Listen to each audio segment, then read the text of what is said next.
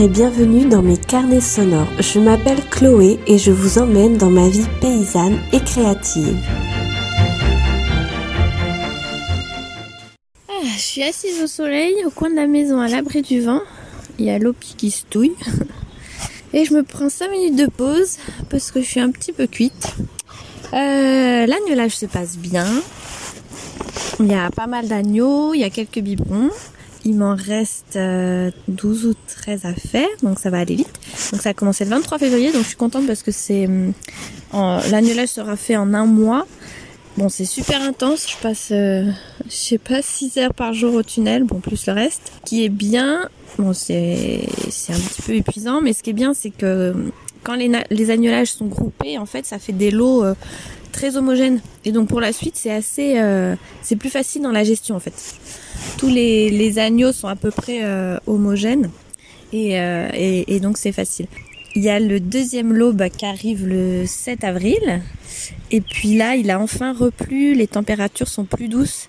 Donc l'herbe a reverdi, ça repousse un peu. Donc euh, j'espère que je vais pouvoir sortir ce premier lot assez vite à l'herbe pour que les mamans, les mamans profitent de la pousse d'herbe. Et du coup les agneaux aussi, à part le lait, ils vont commencer aussi à pâturer. Donc euh, pour les brebis là cette année c'est c'est il y a du bon foin, j'ai commencé à leur donner du regain. Et puis euh, j'avais acheté du oui mon lopi attends. J'avais acheté du bah du grain dans le commerce parce que j'en avais pas assez. Et puis euh, voilà. Le coq chante. J'ai sorti les vaches. Hier, on a inséminé Pétunia parce qu'elle était en chaleur. Donc normalement, si ça a marché, bah, elle devrait faire son veau autour du 29 décembre. J'ai calculé pour que justement elle soit en lait un petit peu avant les agnelages. Donc ça, ce sera bien. Et elle est vraiment, maintenant, elle est vraiment très cool. Hein. Les déplacements, ça se passe bien.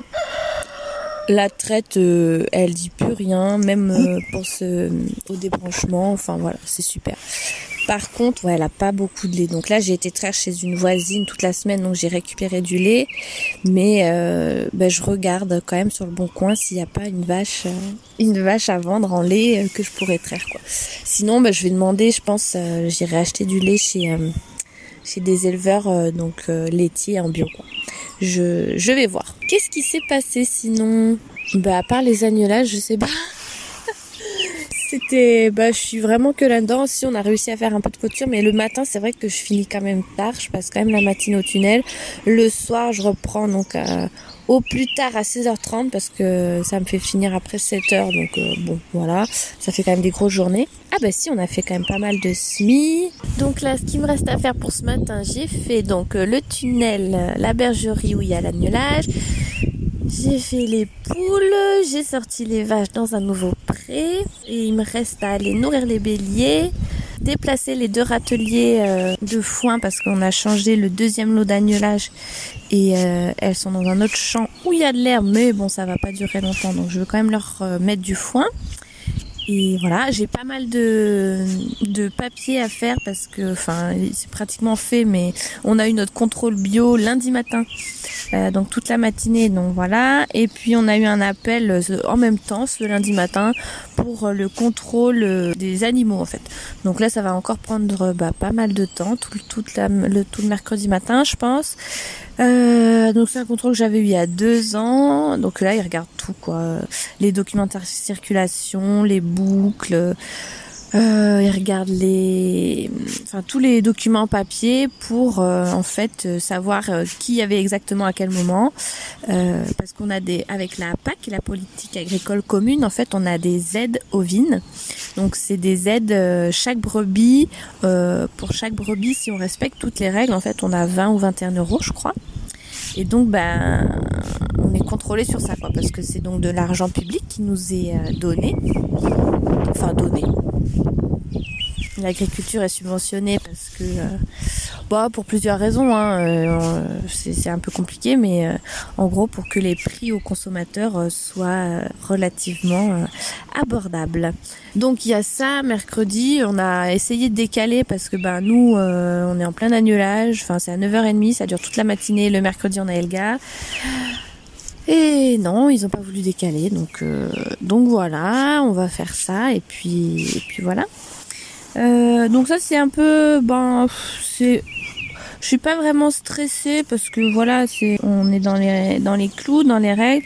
Mais par contre, euh, voilà, de pas pouvoir décaler, je trouve que c'est un peu bon. Bref.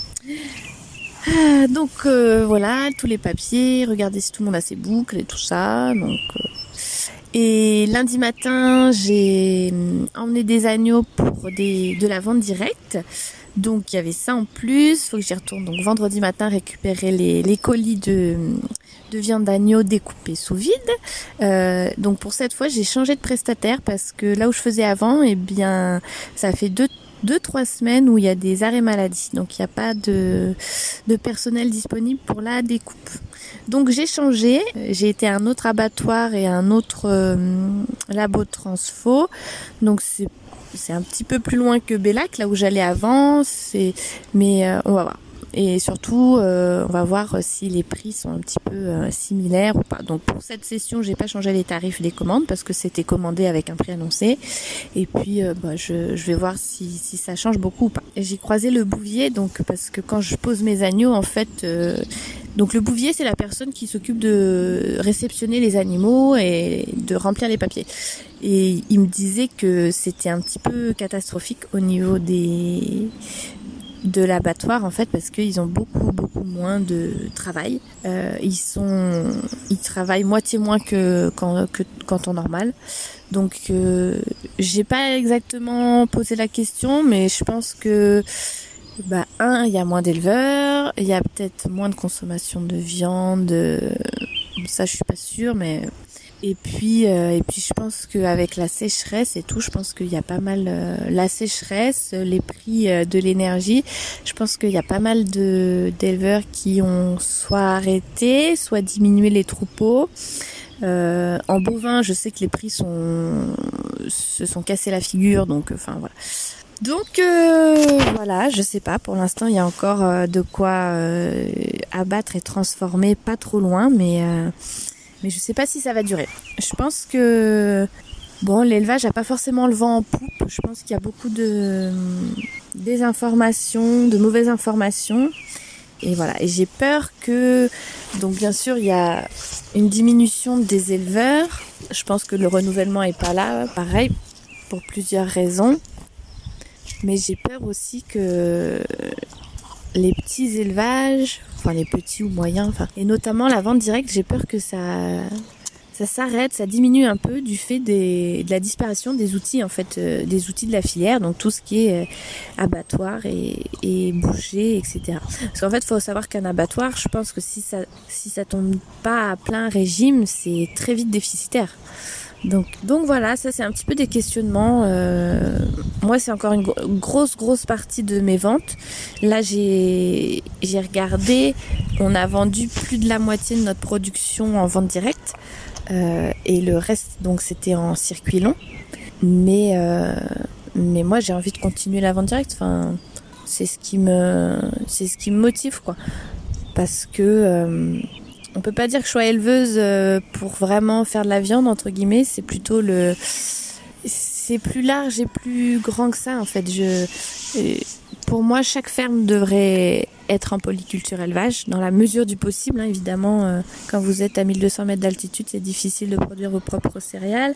Mais dans la mesure du possible, je pense que l'animal doit être le, support, entre guillemets, euh, du végétal et vice-versa. Le végétal doit être le support de, l'animal. Mais je sais pas si on s'oriente vers ça. Mm, mm. Donc nous, on est autonome en foin, sauf cette année. Donc je sais pas si... Enfin, depuis 9 ans qu'on est là, on était autonome en foin et en céréales, en grains. Euh, bon, cette année, pour des raisons particulières, parce qu'on a dû partager avec, euh, pour moitié notre stock, en fait. Par exemple, en fumier, on est autonome. Euh, on arrive à, à amender, tout, enfin pas toutes nos prairies, mais en tout cas tout le maraîchage et une partie des prairies.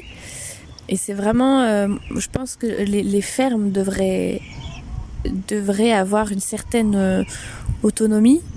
Et puis surtout, euh, ça devrait être un cycle euh, le plus court et le plus fermé entre guillemets, quoi. Enfin, voilà, le moins de d'intrants possible et avec un minimum un minimum d'export, quoi. Le je sais pas si c'est si des modèles qui sont possibles, si j'ai pas l'impression que qu'on se dirige vers ça.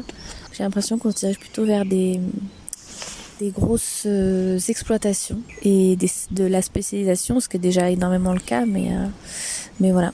Mais en fait, le le but, c'est notre euh, nos valeurs et enfin non, plutôt notre conviction, c'est de pouvoir produire le plus localement possible une alimentation le plus diversifiée possible. Donc nous sur la ferme, on a 57 hectares, 54, je sais plus, 57, ouais. Et on fait pas mal de productions euh, diversifiées. Donc il y a de la viande, il y a des légumes. Euh, et dans les coins, il y a quand même euh, encore des systèmes assez similaires qui. Mais je sais pas si ça va tenir le coup. Et bon, ça me. Je sais pas si ça m'inquiète, mais c'est vrai qu'avec le temps, les questionnements et l'évolution de la société, euh, bon, on sait pas trop où ça va aller. Ah, il y a une poule qui a fait son œuf. Enfin voilà, bon allez, la pause est finie, je vais continuer le boulot et je vais aller voir euh, mon autre troupeau.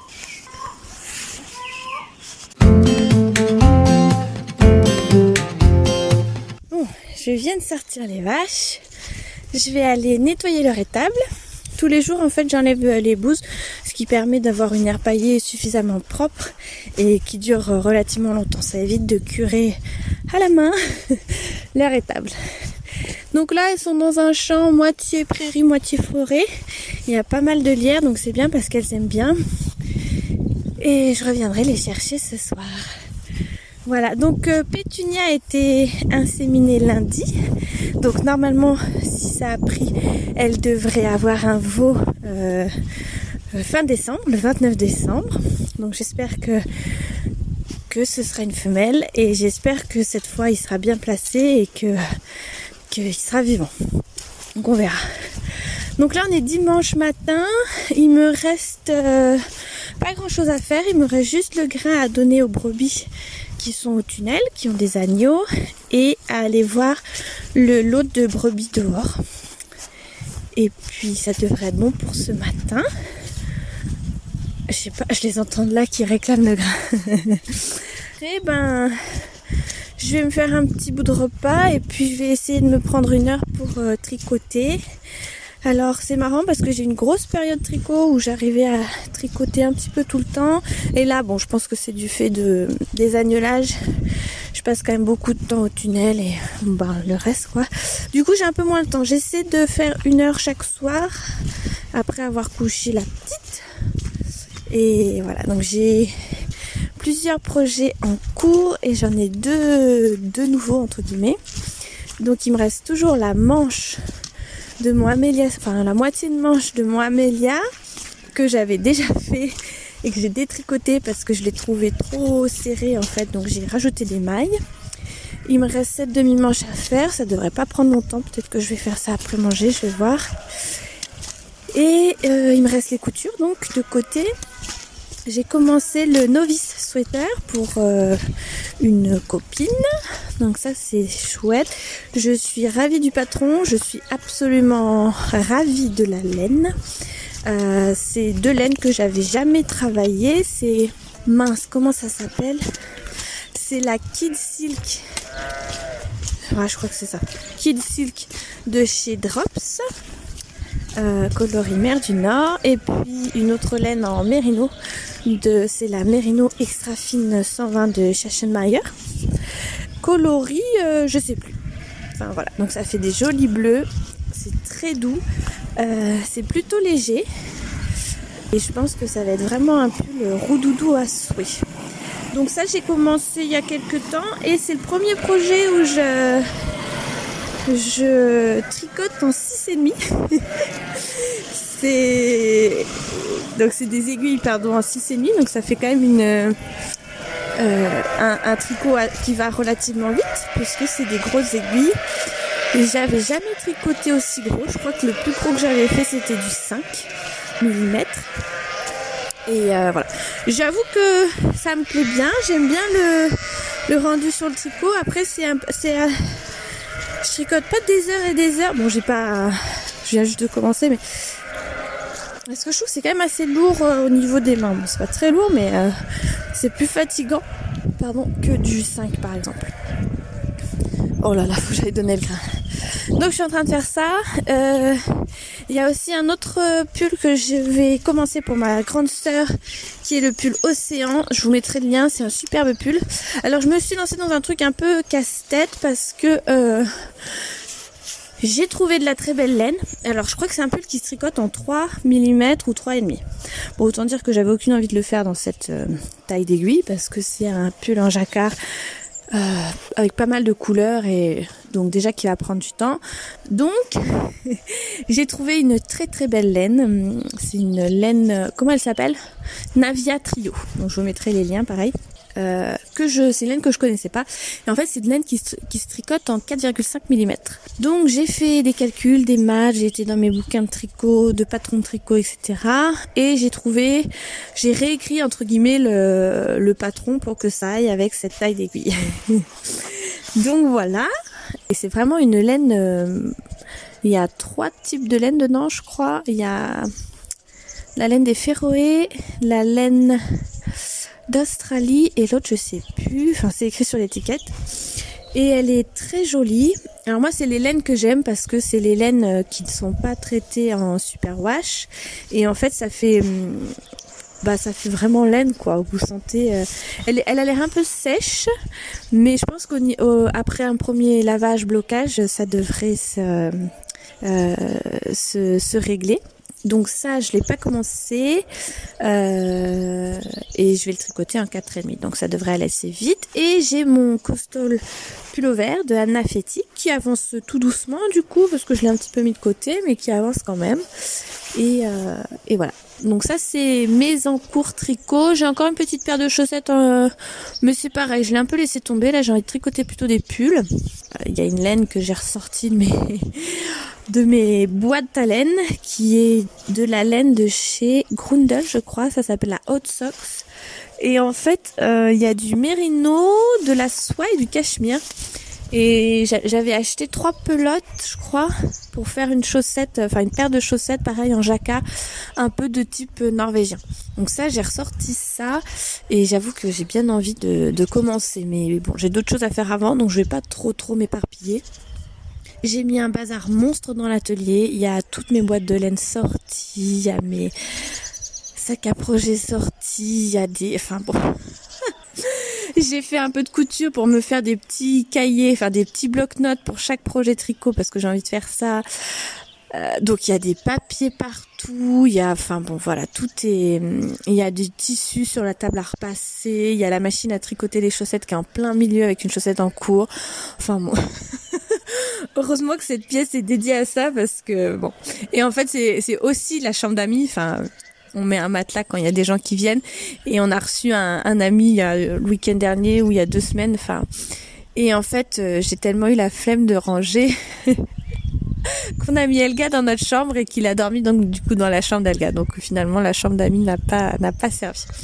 Mais bon, mais là j'ai décidé de me fabriquer des étagères ou d'aller en acheter d'ailleurs dans, dans un magasin magasin de bricolage, je sais pas, je vais voir parce que en fait, j'ai mes j'ai mes tables de travail, enfin d'écriture, de tissage, de machine à tricoter, de couture, mais j'ai pas de j'ai pas d'étagère quoi.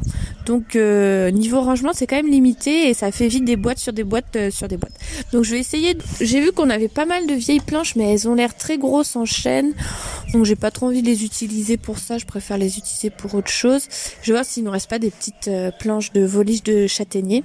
Et puis je vais essayer de faire ça. Et si vraiment c'est trop compliqué, moi j'irai j'irai en acheter.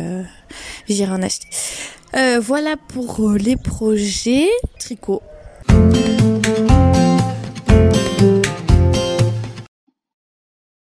Bonjour Chloé, merci encore pour ce nouvel épisode du mois de février.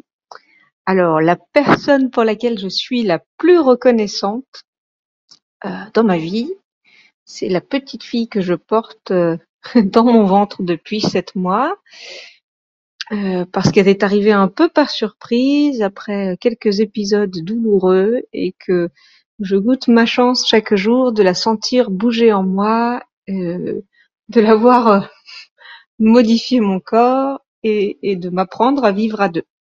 Voilà, merci encore pour tous ces partages. C'était Federica. À bientôt.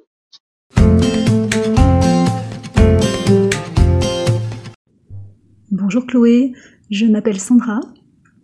J'ai un petit peu plus de 50 ans et je vis dans le Loiret. Je vous fais parvenir ce, petit message euh, vocal. j'ai pas l'habitude de, m'enregistrer. J'espère être aussi naturelle que vous. Euh, je voulais juste vous dire que je vous ai euh, découverte il y a quelques jours, une semaine tout au plus. j'ai découvert votre premier podcast, Journal d'une curieuse créative, que j'ai beaucoup aimé. J'ai aimé beaucoup les différents segments. Euh, ce qui a fait que je suis arrivée sur votre podcast, c'est mon amour pour les arts textiles. Euh, et je pense que le tout premier que j'ai écouté, c'est l'histoire du tissage, qui m'attire beaucoup en ce moment, euh, que je n'ai pas encore vraiment expérimenté. Mais j'ai vraiment beaucoup aimé votre, votre format de podcast, avec le petit segment sur la lecture aussi, parce qu'évidemment je lis également beaucoup. Euh, j'ai mis un certain temps avant de comprendre que vous aviez abandonné ce format et que vous étiez passé à un, format plus de pastilles euh, sonores. Euh, et je dois dire que j'aime peut-être plus ce, petit côté bref, en, sur site, online. Enfin, c'est, c'est, c'est, c'est un petit format qui me convient également beaucoup. Et en tout cas, je voulais vous remercier pour votre euh, curiosité, votre naturel, euh, le fait que vous nous partagiez euh, votre quotidien, vos doutes, vos joies, vos petits bonheurs, vos interrogations. C'est un vrai plaisir de vous écouter. Alors en ce moment, je suis en train de vous, écouter en, en crochetant. Je fais du crochet tunisien. Mon premier pull, euh, parce que je me suis mis euh, aux arts textiles il n'y a pas si longtemps que ça. Et j'ai bien du mal, donc je pense à vous parce que lors d'un épisode précédent, vous, euh, vous mettiez en avant le côté d'expérimenter par soi-même, sans trop peut-être regarder les tutos ou en essayant de se déconnecter. Donc c'est ce que j'essaye de faire. Donc j'ai un petit peu de mal, mais je pense beaucoup à vous et, je pense que vous avez raison aussi. enfin bref, c'est un vrai plaisir de, d'avancer ce, cette encolure, parce que je suis à l'encolure, c'est très compliqué, euh, tout en vous écoutant. Voilà, merci beaucoup à vous. Bonne journée.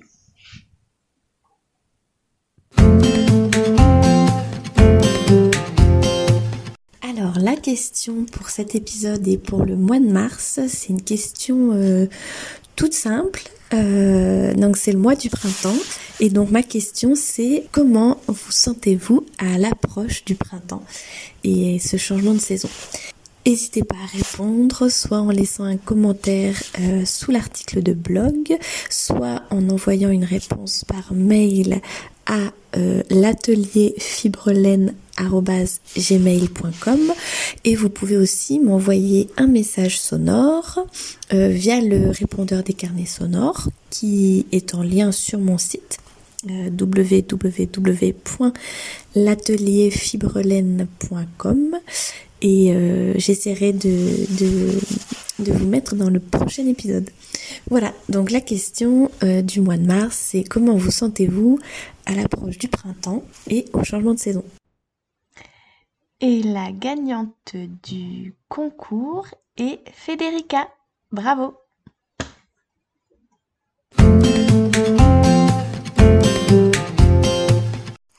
euh, vos réponses à la question du mois m'ont beaucoup touché, donc je vais vous lire euh, les commentaires que j'ai eus ou les mails. Donc la question était la suivante, c'est pour quelle personne de votre vie êtes-vous le plus reconnaissant? Alors j'ai eu plusieurs commentaires euh, et des réponses par mail et un petit message vocal. Alors, le commentaire de Bleuette G. Bonsoir et merci pour ce jeu. C'est toujours un grand plaisir de t'écouter. J'ai beaucoup de personnes envers qui je suis très reconnaissante, mais je choisis ma maman, qui aurait 86 ans maintenant, qui m'a appris à tricoter et à qui je dois le goût des loisirs créatifs. Merci Bleuette G. Alors, un autre commentaire de Sophie C. Euh, merci pour tes carnets inspirants. Je suis reconnaissante envers mes deux filles qui me rendent fière. À 41 ans, avoir deux jeunes femmes ambitieuses à mes côtés me garde ambitieuse aussi. Et envers mon mari qui me permet d'être moi et de m'épanouir. Reconversion pro en agriculture, loisirs créatifs. Je suis chanceuse de les avoir. Donc merci beaucoup pour ces deux commentaires et je vais vous faire écouter deux petits messages sonores que vous m'avez laissés euh, soit sur ma boîte mail, soit via le répondeur des carnets sonores. Euh, merci beaucoup à Sandra et à Federica pour euh, leurs deux messages et merci d'avoir partagé d'avoir partagé votre reconnaissance envers la personne que, qui compte pour vous.